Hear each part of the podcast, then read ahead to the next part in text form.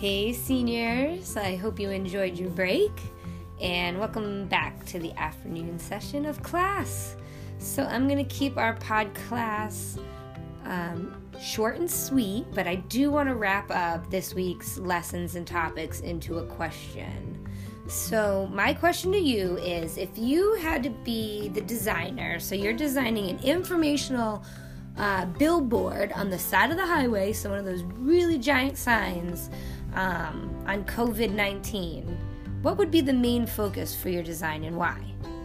So, you're the designer, you're designing a billboard on COVID 19, and what would be your focus on the design? Would it be one of these three things? Would it be the color swatch? Would you would you really take time to focus on what colors go together, what's pleasing, what's attractive? Um, would you be focusing on the typography, the font? What kind of type do you have up there?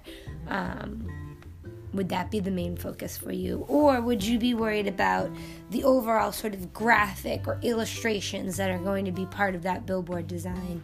Um, and again, this is uh, your opinion. So, which one is the main focus for you? The color, the font, or the graphic? Um, you're going to see there in this Google Classroom assignment, the question laid out here, and uh, I want you guys to, to, answer that one for me.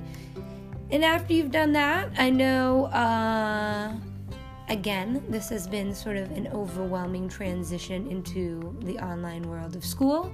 So I want you to use this afternoon wisely before we have our days off even if you have to use some of your days off to do some catch up work, to see what you can do um, either here in this class or maybe you have some things upstairs in the academic classes.